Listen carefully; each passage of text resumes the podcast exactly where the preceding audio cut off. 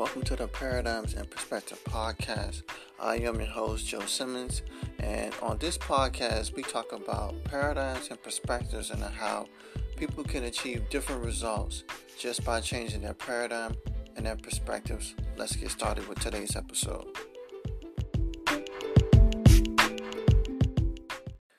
Can you grow up to be poor as hell and then 50 years later become a media billionaire? Well, that's exactly what Tyler Perry has done. And on today's episode, we're going to talk about how Tyler Perry was poor as hell, became a media billionaire, and what are some key takeaways and insights that we can learn from him in order for us to pursue our dreams. I'll never forget how I got introduced to Tyler Perry. It was 2004. I was a junior in high school, and at the time, a good friend of mine who became my girlfriend, who's now my ex girlfriend, uh, she introduced me to the stage play of Diary Mad Black Woman. So we had early release from school, and we went to her house uh, to just go relax and you know catch up on homework for other classes that we had together. And she's like, "Hey, do you want to watch uh, Tyler Perry?" Now, at that time, the name was foreign to me, but Tyler Perry was becoming pretty popular in the black community, especially with black female audiences. So I said, okay, sure, yeah, we can watch it. So she she threw the DVD in and we started watching it. And I was kind of taken aback, and I'm like, okay, you know, you know, paying attention to the story. And then we got halfway through it, and then we had to go uh, run and do something else. And then we we were talking about you know what we had seen. But yeah, that was my first time, you know, hearing about a successful black creative in the entertainment industry with plays. And little did I know that eventually, you know, Tyler Perry would go on to become a mogul. But yes, that's how I got my introduction uh, to Tyler Perry. Now, at the age of 23, and one year after graduating from college, after deciding that I would no longer use my marketing degree to get a marketing job, I caught the filmmaking bug. It is a bad bug. Anybody that loves the film industry or anybody that wants to be a, a, a filmmaker, it's like a, a disease that you cannot get rid of. And now, 10 plus years later, I still can't get rid of disease. There are days that I want to try to put my creative pursuits down and try other avenues and do different things, but it always seems to come back up. So, seeing the success of Tyler Perry, you know, this was the Spike Lee. This is my version of Spike Lee. You know, back in the day in the '80s and the '90s, and I thought about it. Hey, here's a young man. He's black. He's successful, and he made it in Hollywood. He gave us the blueprint. Now, what is the blueprint? The blueprint was that number one, you could write and direct.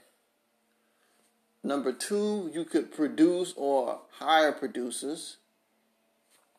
Number three, you can actually get it in movie theaters. Number four, you can actually sell merchandise.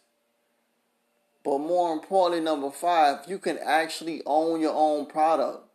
You can actually own your own movies and, you know, get great deals when it came to Hollywood. But the difference is you need to have a distribution deal and not a development deal. I'll say that one more time. In order for this to really work, in order for this blueprint to really work, you need to get a distribution deal versus a development deal. What's the difference, you may ask? The difference is this. When you have a development deal, which is usually the standard deal, this is usually when you're trying to pitch a studio or a financier on why your project should be made and the profitability of that project. So you're trying to get money from them in order to make it. Well, when you do that, they now own the product and they own first position in what we call profitable interest. So they have first first uh they have first position when it comes to profitable interest, which means that anytime there is profit, they get paid first. Typical Hollywood. Now, what a distribution deal says is this you put up the money to make the product, you just need them for distribution, which also for P&A, which is prints and advertising. But special shout out to Jerome Kershaw, who's a uh, distribution expert. You want to put caps. If you get a distribution deal, you want to put caps on your P&A, your prints and advertising. Because what could wind up happening is if you don't put caps on it, in Hollywood, we have what is known as creative accounting. Creative accounting is when a studio or an entertainment company finds these miscellaneous expenses and they're able to come up with these extra expenses on a budget sheet to justify the amount of money that they want to pay you. So, the, and then so the stand you got to also be careful with the distribution deal too. This is also why you need to have caps. And this is special shout out to Mark Harris, who's an independent filmmaker and he talked about this too on um, Film Courage on YouTube. So if you get a chance, you're more interested, type in Mark Harris Film Courage. Uh, Karen is doing uh, great work over there at Film Courage. But Mark talked about how the distribution deal is used if you're not careful with the caps and you're not careful with the structure of the deal, you could actually wind up making 25% and the studio wind up getting 75% because the standard distribution deal is the 50-50 deal. But what they don't tell you is they and then they usually put a default 25% for uh, P&A. So if you make any money 50-50, okay, 50% goes to the entertainment company. Then they have to recoup their P&A budget, that 25%, and sometimes they don't even, most of the time, they don't even spend that 25%. They'll put up a couple of clothes, they'll do very little when it comes to marketing, but then they'll be making all this money from P&A when they didn't really do anything. So then you have the 25% for the P&A, and then the other 25%, uh, well, the, the other 25% what would be called producer's gross. If you're actually a producer on the movie, then you have the producer's gross. But then you still have to ch- subtract all the other expenses that you may have. So, what winds up happening at the end of the day, you may potentially walk away with 3 to 5% of the profits from the entire movie. So, this is important. This is why you got to understand. But Tyler Perry which we'll talk about later, he was okay with, you know, putting his own money out, which wound up being, you know, strategic deal making. But yeah, Tyler Perry laid the blueprint for me, so let's see what happens. Imagination, which is very important. Tyler Perry always talked about how he had to have an imagination because he had a rough childhood. So he would go to different places in his mind. He would write stories and he would, you know, create these stories as an escape for him to feel safe. But who would have knew that that imagination would turn him into a billionaire? Creative catharsis. Now, catharsis is a word is supposed to provide release or a release of stress or putting your mind at ease or supposed to be like a form of therapy. But this is creative therapy for creatives. And Tyler Perry said that he received his creative catharsis that he was inspired by Oprah. So he said one day, you know, back in the 90s, Oprah's uh, show would come on. And I'm in the Eastern uh, Standard Time Zone. So for me, it was always four o'clock. How do I know? Because my grandmother was a big fan of Oprah. And in my household back in the 90s, Oprah had back to back slots. So from four to five was Oprah hour. So if I wanted to watch any television or any cartoons that came on, I had to wait till after five o'clock. Because from four to four thirty was Oprah episode one. And then from four thirty to five was Oprah episode two. And the thing about it was most of the time it was never the same episode. It was always a new episode. So I had one or two choices. I can sit there and watch Oprah, which I did sometimes, or I can go do something else, make sure my homework is done, and then come back after it's over and watch maybe one or two shows in preparation before my grandfather got home. And then when he got home, the TV was his rightfully so. So, uh, yes, Tyler Perry said that he was inspired by Oprah. He was watching the show, and they was talking about therapy, and Tyler Perry mentioned that that's what inspired him to write, which leads to him, which led him to doing creative writing. So, and he realized it was very relaxing. It was very therapeutic for him. So he would continue to write and write and write. And before you knew it, he had notebooks filled with stories, which uh, later he would turn those stories into screenplays. Risk taking, especially when it comes to faith. You gotta have a, a future vision. You just gotta believe. You just gotta have that faith that or blind vision that you know what no matter what i'm gonna try this and i'm confident that it's gonna work out that's the modern version of faith but tyler perry had faith in risk taking when it came to opportunity he saw that there was opportunity and he decided to put his best foot forward and said if he get an opportunity he knew that he was going to make the best of it.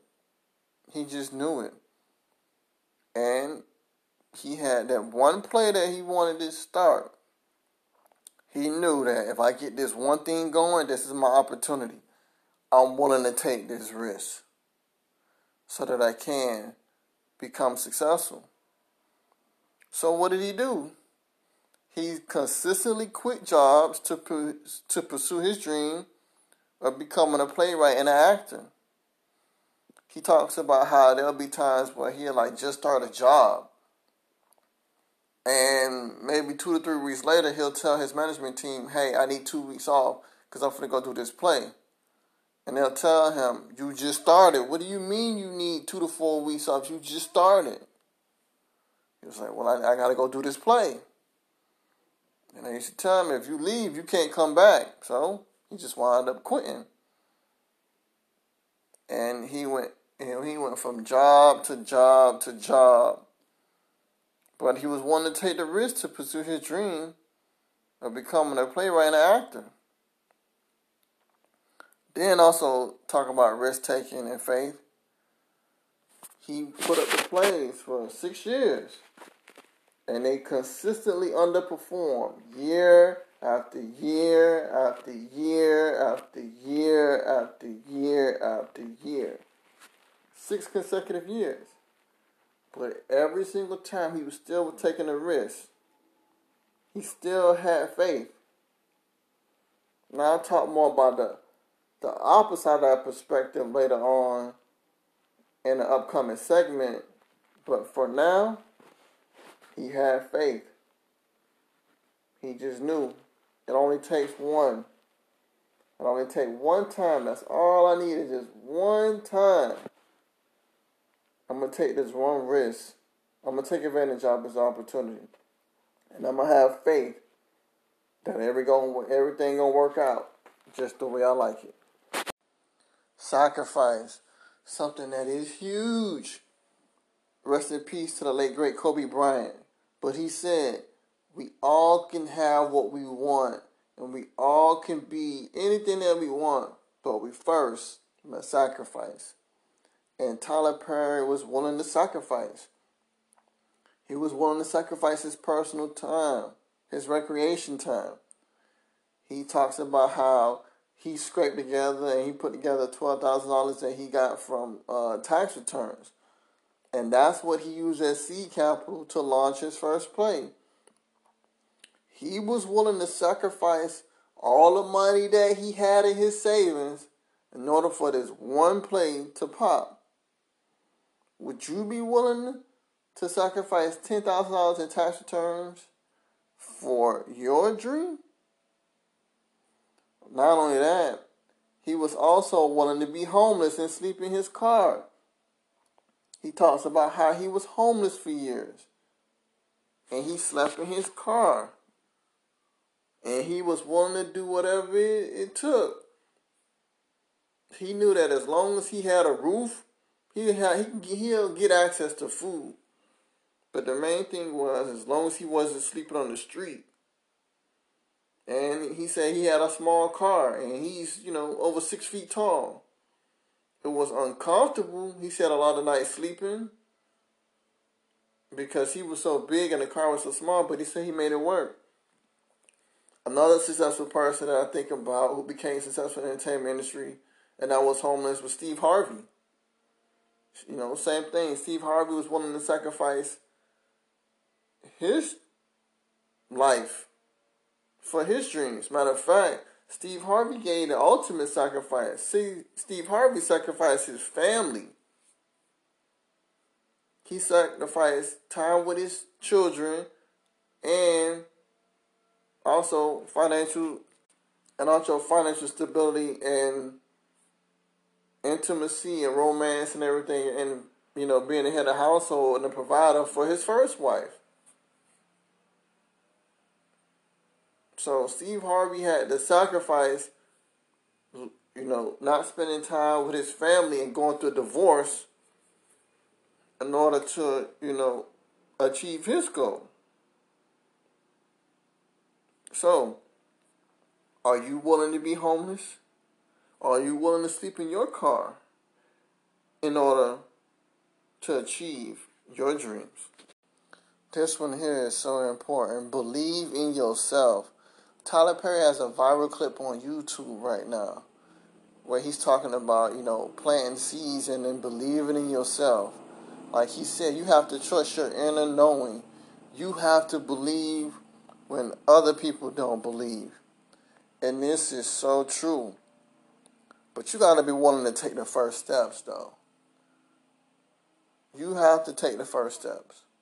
Especially if don't nobody else believe in you, definitely have to take the first step. But are you willing to step off that ledge? And here's something that we all know. When you try something for the first time, it's always going to be uncomfortable. Uncomfortable. It will be painful when you make those first steps. But all you got to do is just keep going to get to the other side. Now, that's easier said than done. It really is. I shared my struggles when I went through my mild depression on this podcast from 2010 to 2012. It could be real bleak, but you gotta find something positive. You gotta have something to hold on to. This is also where that faith comes in at. You just gotta believe. You gotta believe so much that you have to become delusional. That's how hard you gotta believe. Not only that, people won't see what you see. Especially if you're a visionary like me, you really have it hard. But you gotta be willing to take the first steps. And then too, going the, the, the second part of this, you have to you have to be willing to pursue your dream even when family and friends don't fully support you. I mean, the person that loved Tyler Perry the most, his mother, she told him to go get a job making five to six hundred dollars a month with good benefits. Your mother, the person that you love the most, don't believe in your dream. Now, like he says, he understands. She coming from the Jim Crow South.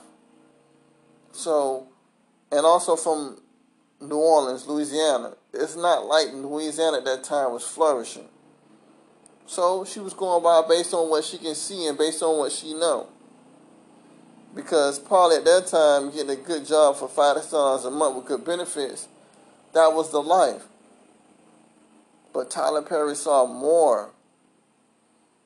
And he tells a story about how later on in life, you know, prior to her passing, she said she thanked Tyler for not listening to her and for pursuing his dream. You know, the last couple of years of her life, he got to be able to, you know, do stuff, do nice stuff for her. Got her a car, got her a nice house. She had a great lifestyle the last couple of years. But yeah, you gotta be willing to, to do it. Tyler Perry had no support from no family members. I know exactly what that feels like. Nobody fully supports you. When I was publishing my first book, Mad Money, I didn't really get no support from my family like that. Yeah, maybe little stuff here on uh, Facebook now and then, but I didn't really get no support. I really didn't. People looked at me like I was crazy. My co-workers were the same thing too. I still remember years prior when I told people that I was going to get in the entertainment industry and that I was going to be a filmmaker, that I was going to be a producer. They laugh. And yes, at this recording, I'm not there yet. But 2022, just like I said, I'm taking the first steps. I'm already in the process of right now developing my first screenplay. But the only person that matters is you. It depends on what you see and are you willing to take action. Like the uh, like the adage said, first they'll tell you why you shouldn't do it. Then they'll ask you how you did it. That's the person you want to be. So I always look at it this way too.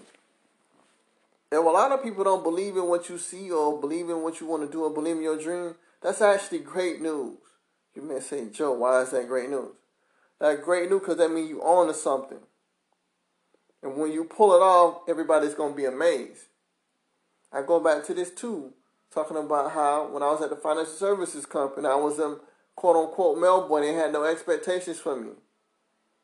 Then as I started moving up the ranks and I started doing different things, it changed. I had a different dream. I had a different goal for why I was there. Like I said, first they laughed at me. Then they revered me. And the same can happen for you too so no matter what, always believe in yourself. Go for it. If you fail, so what? At least you tried. At least you can say that. Instead of worrying about somebody else's opinion. And the reason I'm very passionate about this and I'm speaking in this tone is because I'm also speaking to myself. Because I know that I'm going to go back and listen to this segment over and over and over again. So as I'm giving you a pep talk, I'm also giving myself a pep talk. But also, believe in yourself. Be willing to sacrifice. Go broke if you have to. But believe in yourself. Go for it. Especially if you're healthy and you still living, you still breathing, go for it. You got nothing to lose and all the gain. You really do. Because you never know what might happen. You just got to outlast the pain. You got to outlast the obstacles. If you can do that, you'll get on the other side. And you can experience your dream lifestyle. This is another great segment, and it's funny. These lines are right back to back after believing yourself, but keep planting in the valley. Yes, that's right. Keep planting in the valley. Now, for all the Christians out there, we understand peaks and valleys. And we always talk about how everybody wants to be on the mountaintop. But you have to be in the valley before you can get to that mountaintop. And this is talking about planting. You got to keep planting. On those hard days, keep planting. The days you don't feel like it, keep planting. I get it. You don't see the results that you want and you want to give up. I've been there plenty of times. I'm going through personal struggles right now. But I try to focus on, okay, Joe, what can you focus on? Just keep planting. Just keep going. Yes, it's tough right now, but it won't always be this way. This, and I always think back to 2010 because that was the worst time of my life. I hit complete rock bottom. That was the lowest I have ever been. Now, that doesn't say now in 2021 I have my challenges that it don't get rough.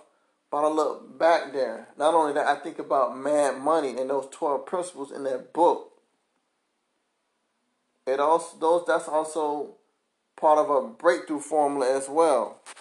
I think back, okay, if 2020 was the worst year of my life and I survived that, everything that I went through, everything that life threw at me, I survived, but I'm still here. That means that 2021 and beyond, I can, I can keep doing it. So, yes, keep playing especially when you want to give up. I know it gets so hard at times. You be like, "Why?" You be like, "I can't go anymore. I don't have any more in me." That's because focus on today. Don't focus on tomorrow.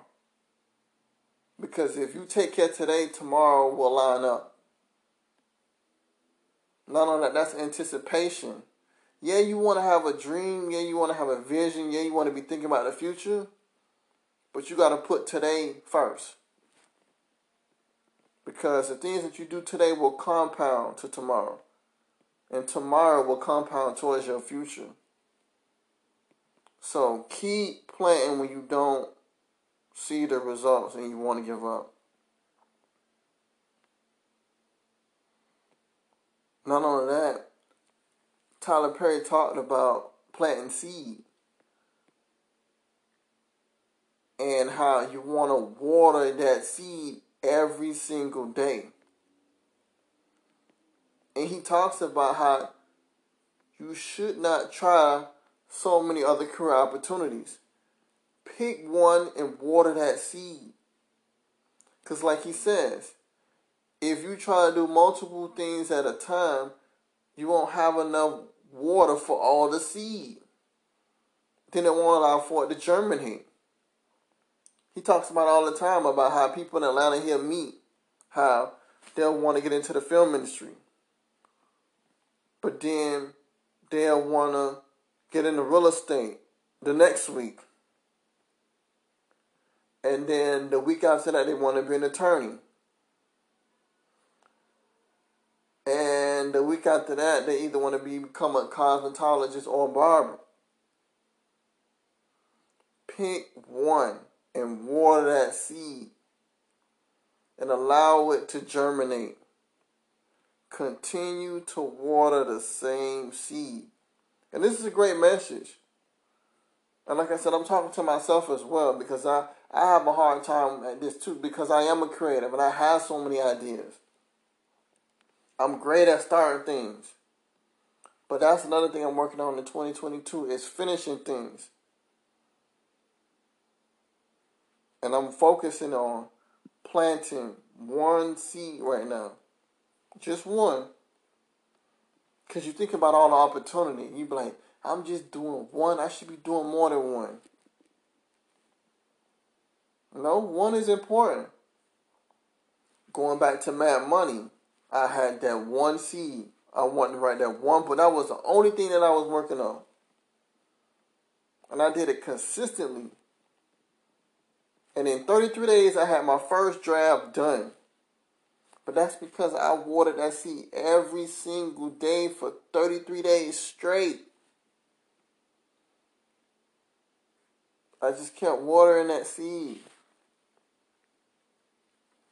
And the reason why he gave this context is because, getting back to that same video Tyler Perry talked about, from 1992 to 1998, he kept watering that same seed. And it wasn't producing no fruit. Like he said, 1992, failure. 1993, failure. 1994, failure. 1995, failure. 1996, failure. 1997, failure. And like he said, it wasn't until 1998 when it popped. He had six years of frustration.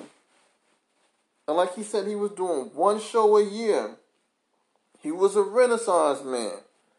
Like he said, he did the lights. He would go sell the concession stand during the intermission. He would try to sell merch.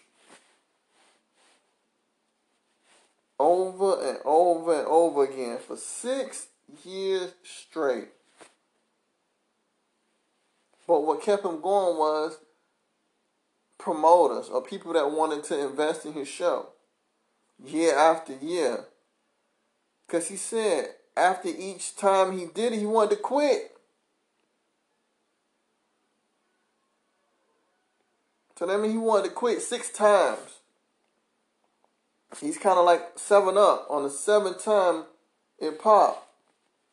For those of you who are not familiar, quick story. 7 Up got his name because the person that invented 7 Up, he tried six times and failed. And on the seventh time, he finally got it right. Hence the reason why he called the brand 7 Up, because on the seventh time, he got it right. Seven is also synonymous with prosperity. But yeah, Tyler Perry said that he would do it one more time. And that's when it had a, it was a massive successful. It sold out. He couldn't believe it. He thought that okay, yeah, we told all these people, but ain't nobody gonna come out because the first six times Nobody did anything. He said it was sold out. The line was right around the corner for the entire weekend. Now he had the blueprint. He moved on. But he kept playing in the valley. And I know it's counterintuitive. Because God, the universe, the Big Bang, whatever you want to believe in, it does not coincide with our natural logic. Your natural logic will be like, why am I planting in this valley? It's not growing. It's not producing nothing. It's taking too long. Why would I keep planting? The same way you're planting for that bamboo tree that takes five years to grow into a hundred feet tall. Where for the first four years, you don't really see no growth with the bamboo tree.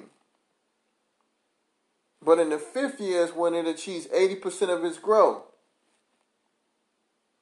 Same thing here.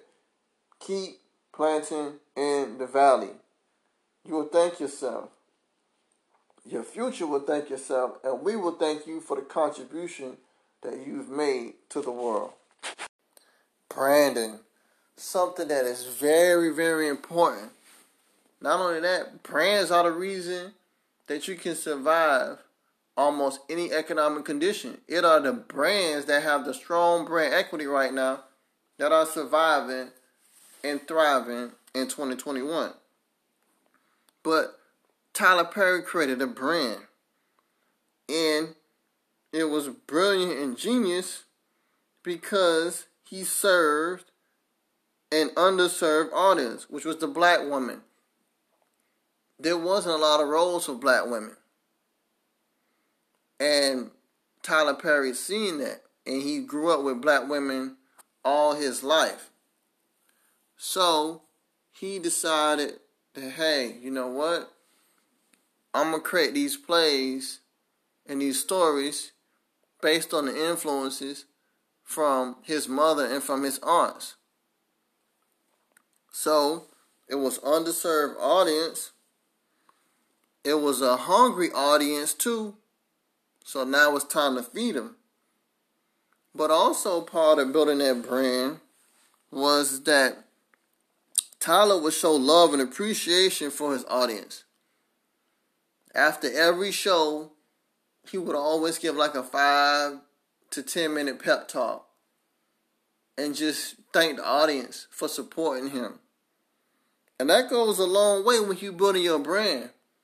When your audience knows that you appreciate them and you know you showing love and support and appreciation, they'll continue to support you. And that's huge when it comes to branding. And then two, staying consistent. Consistently feeding your audience, consistently giving them what they want, consistently being there for them.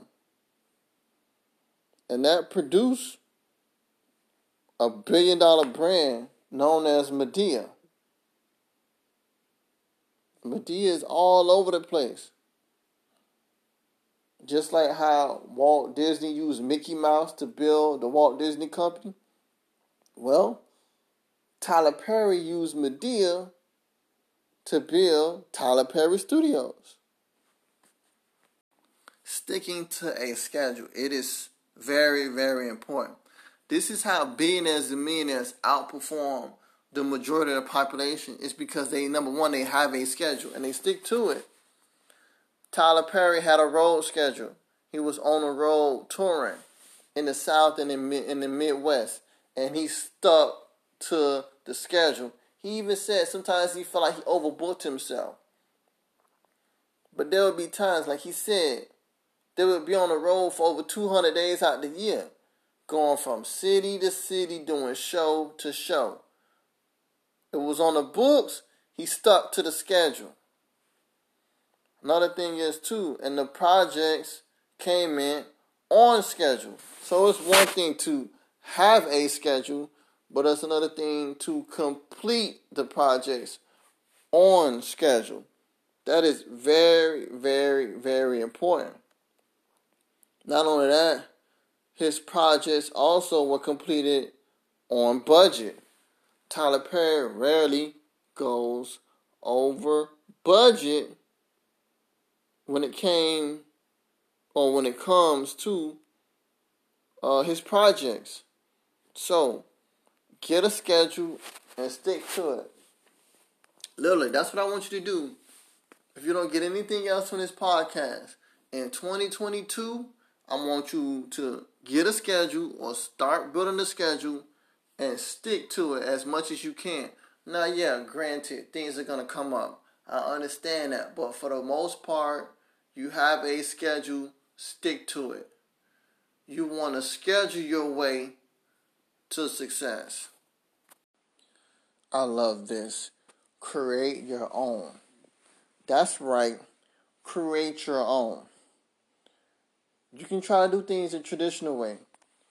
But most of the time, when you try to do things the traditional way, you're going to be met with opposition. People are not going to like it. Why are you coming in? Why are you trying to disrupt things? Okay, that's fine. You know what I'm going to do? I'm going to go over here and I'm going to create my own. And when you create your own, you build your own brand. Now you have power. Now that power can lead to influence, especially if what you create becomes productive. And that's exactly what Tyler Perry did. But let's backtrack. Like anybody else. Oh, okay, I want to be an actor. What do you do? You got to go to Hollywood, right? Because that's where the action's at. So you go to Hollywood. So, now mind you, Tyler Perry said he went to Hollywood. He didn't really know, but he had Hollywood dreams just like most of us. He was under the radar. Under the radar. Nobody knew who he was. Now remember, he was a successful playwright and actor. He was on stage in the South and in the Midwest he had made $98 million before he got to Hollywood. I want to say that one more time. He had made $98 million with his plays and merchandise and everything else, and nobody knew who he was. So, like he said, he was under the radar. They did not know who he was. The same way when I got into the financial services industry, I was under the radar. So he had a couple of scripts with him. More importantly, uh, Diary of a Mad Black Woman. And they wanted to make when he said well, when he went to studios and he met with executives, they wanted to make massive script changes. They had never seen a script like that.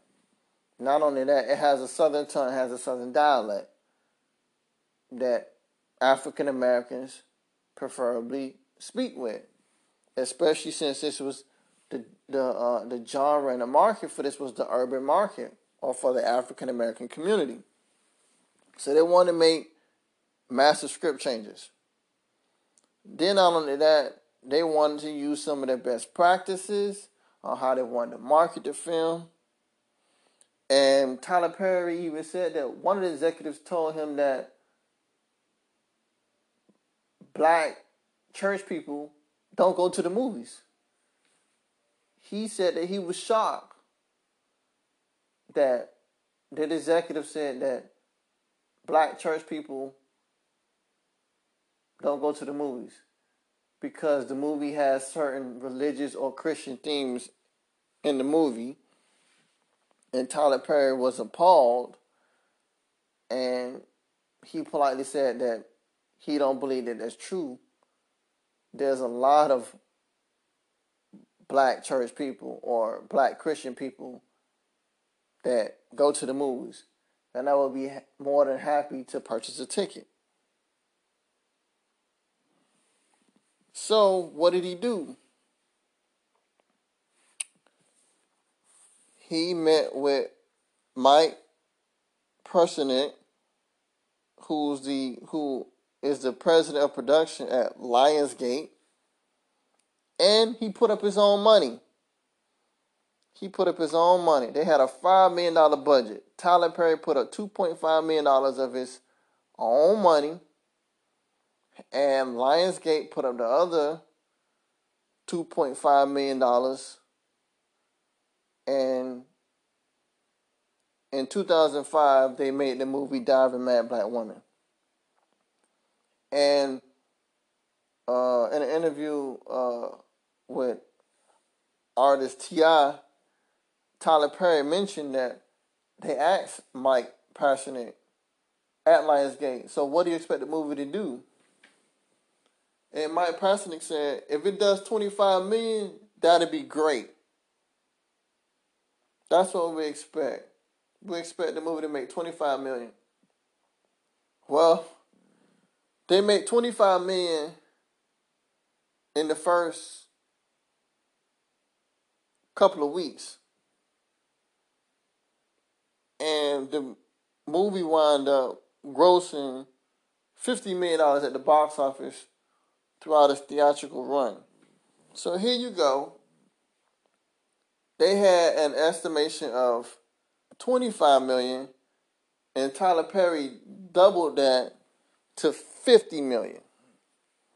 Not only that, create your own. Tyler Perry talks about how after his traumatic and horrible Hollywood experience, he said, you know what? I'm going to go home. Went back to Atlanta and he set up shop. That is his home base.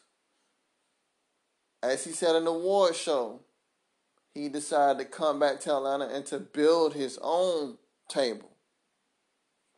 And that's exactly what he's done.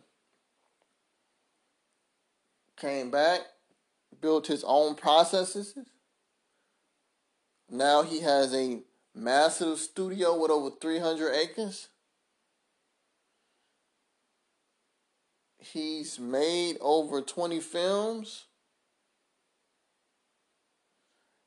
Has 10 TV shows. But what I really want to talk about creating your own, and this is the deal that really catapulted him. This is the deal that really put him on the map. Because yeah, Diary Mad Black Woman, okay, that was good. But a lot of people thought it was a fluke. But when he did this now infamous 1090 syndication deal, which um yeah, that's unprecedented. I don't think nobody ever else would get a chance to um, get a deal like this. So, this is the backdrop.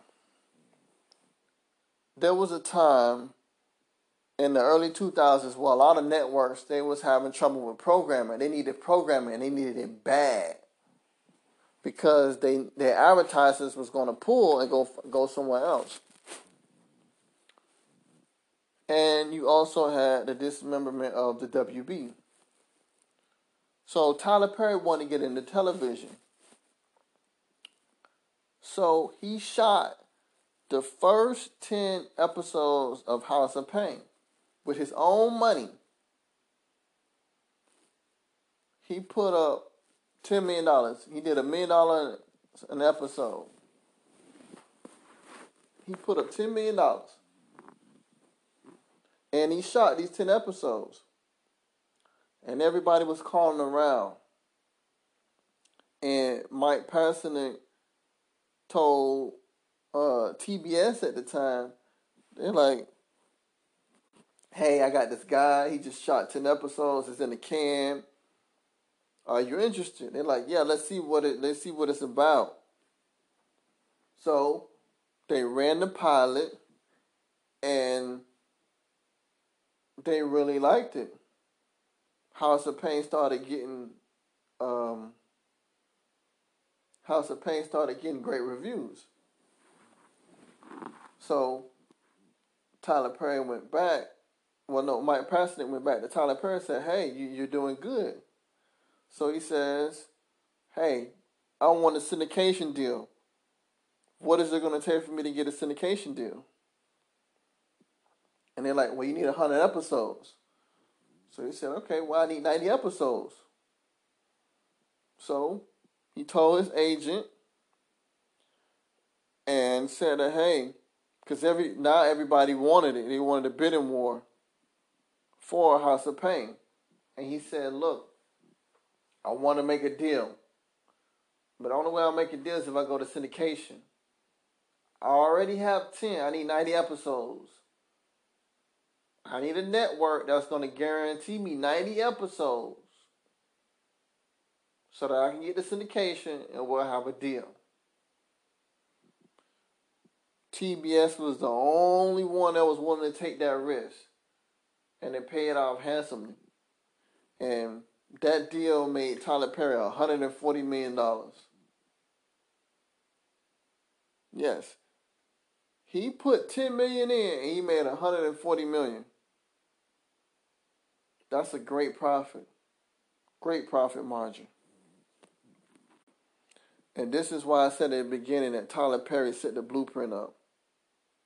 So, the final word for this segment create your own so you can profit off of your own. One thing that I like about Tyler Perry is that he's opened doors for others. Um, the famous actor British actor uh, Idris Elba. He gave Idris Elba his really like first big big break. Even though Idris Elba was on the wire, and nobody really you know took him serious, and he didn't really uh, like uh, make a lot of money. But working with Tyler Perry and doing Daddy's Little Girl, that really helped uh, set Idris Elba on his way into becoming a, a great actor.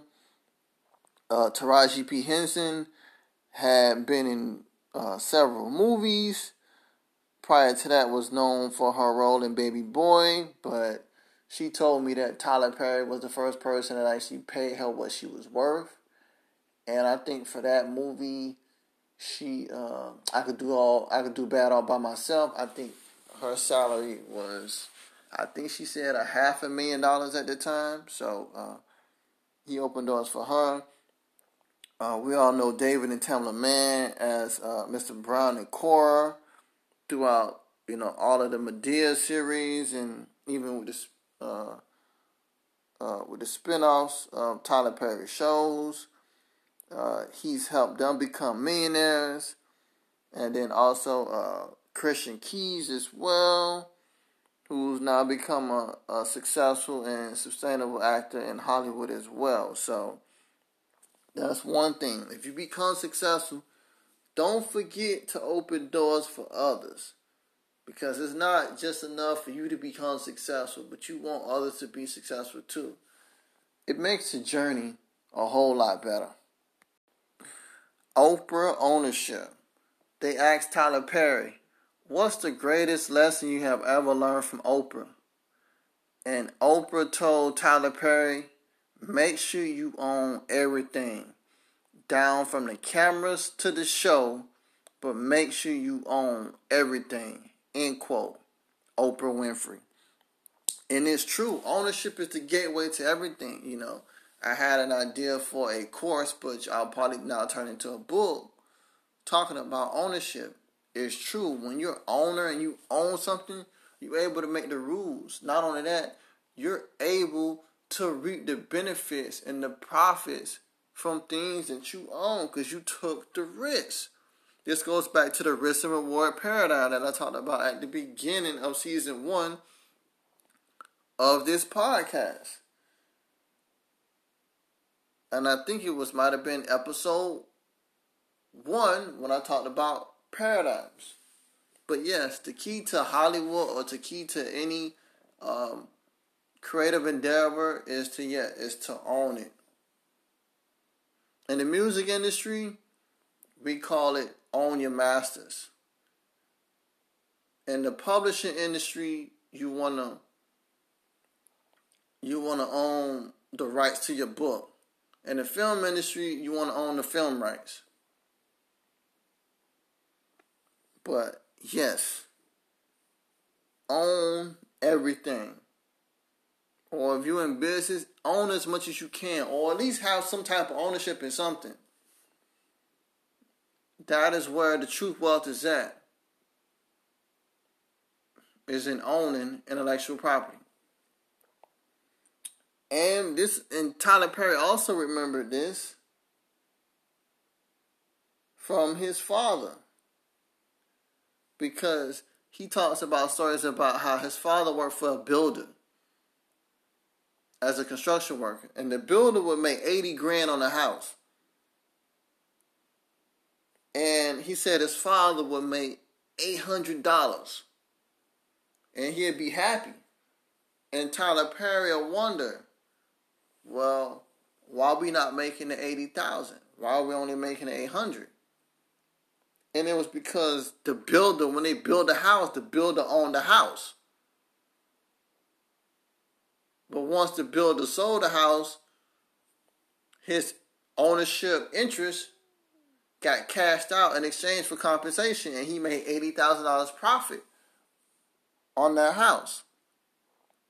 But Oprah also knew the importance of ownership as well when she bet on herself after her first deal was up.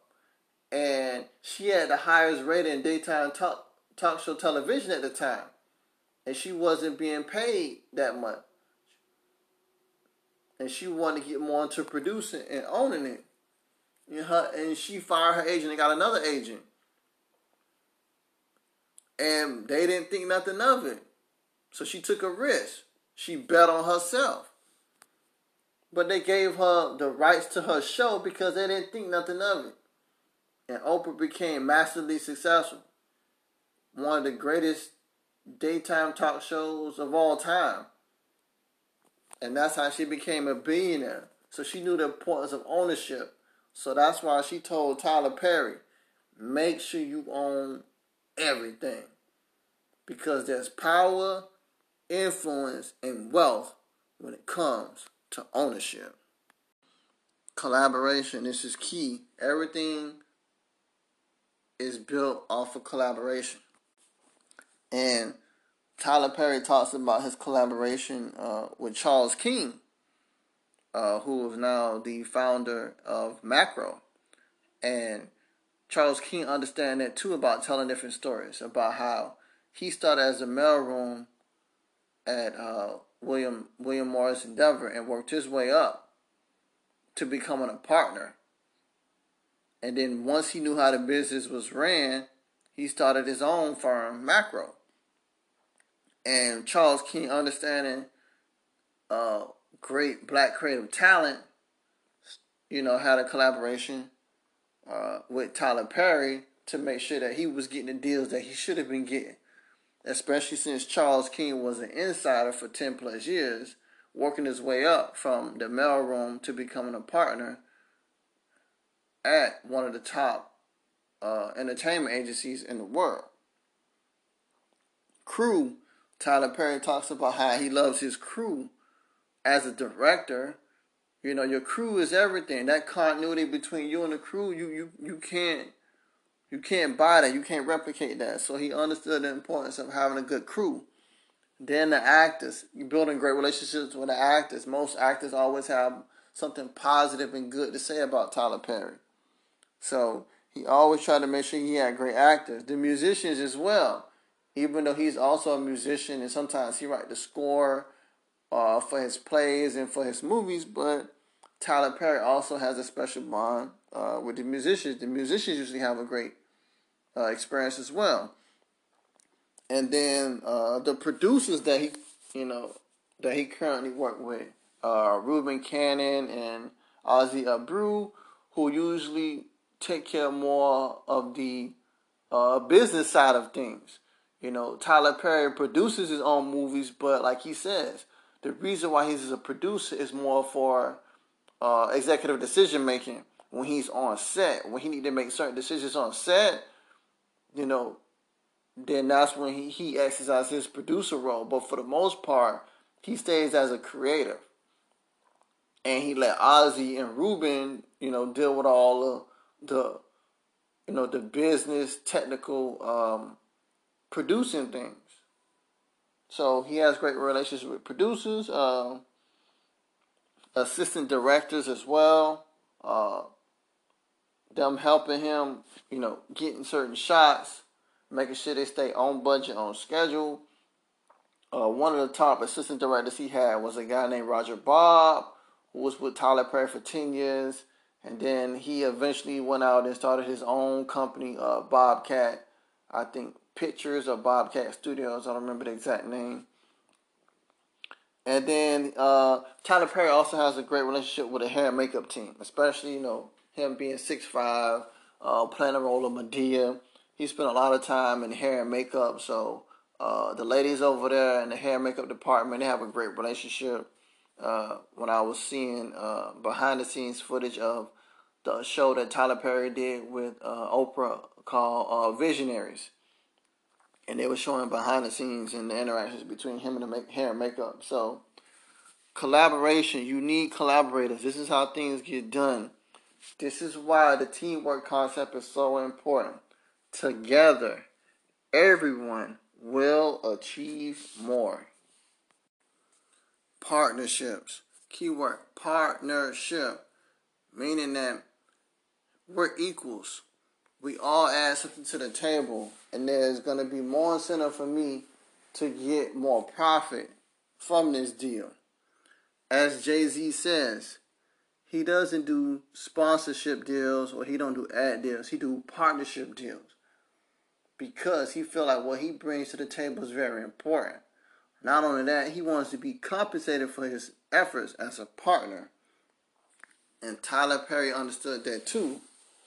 And we talked about earlier a little bit about his partnership with TBS when he did that legendary 1090 deal. It was a partnership. And most of Tyler Perry partnerships are for distribution, which is smart, which is what I talked about in the beginning the difference between a distribution deal and a development deal. When you have a distribution deal, you have more leverage. When you have a development deal, you don't really have that much leverage. So you may be thinking, well, Joe, is it all bad?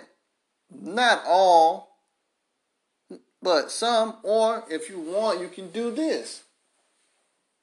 Have start off with a distribution deal, or what some producers do. Get a three picture deal at a studio, so you make three movies for them. Hopefully, they all become successful. Then, what you do is you take some of that money that you make, you go develop your own project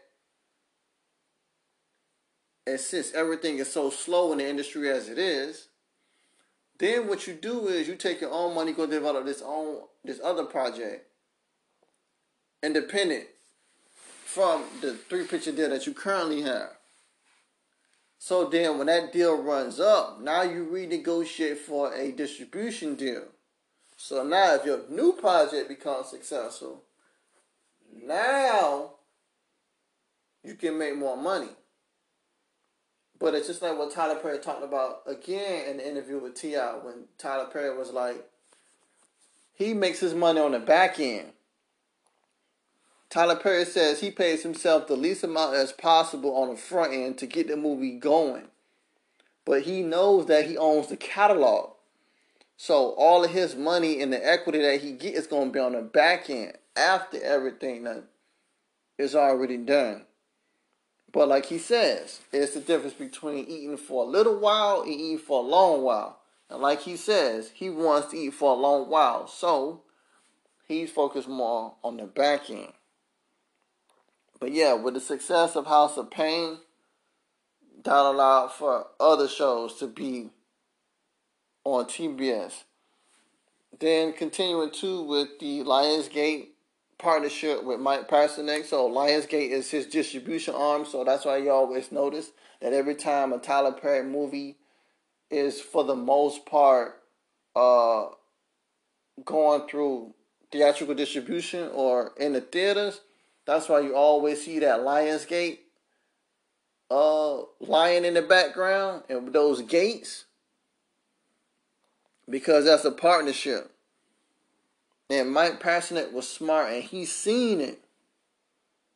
And especially after the success of the Diary of a Mad Black Woman, and with Madea and Tyler Perry building a billion dollar enterprise, that was a great and smart strategic partnership with Lionsgate.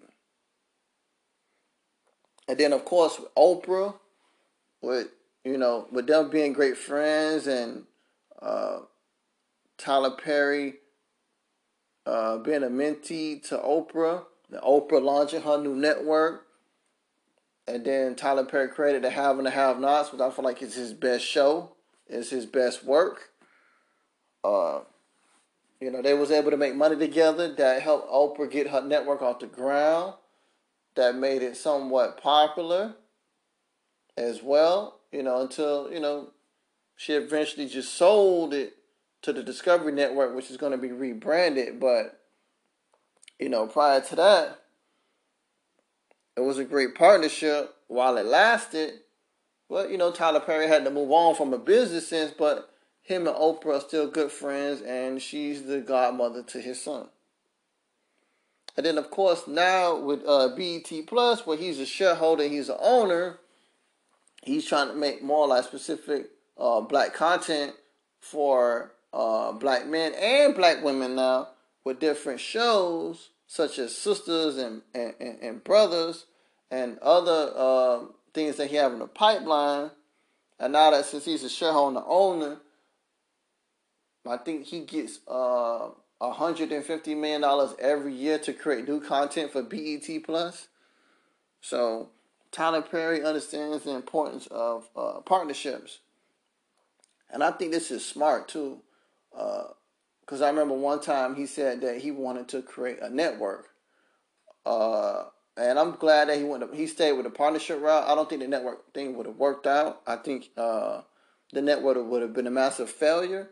And the only reason I say it would have been a massive failure is because Tyler Perry is only one person, and running a network and running the show and running the studio is two totally is three totally different things. And Tyler Perry is very hands on. So for him to run a network and to and to be managing multiple shows at the same time, I think that would have been very challenging, which potentially could have uh, led to a massive failure. But with him partnering with networks and him being able to give the love and attention to these shows, that allows for his shows to be successful. So, I'll end uh, this episode with the importance of partnerships. Go out and get partners and create partnership deals, but also make sure the partnership deal makes sense. Don't just do it for the money. do it because the partnership makes sense overall.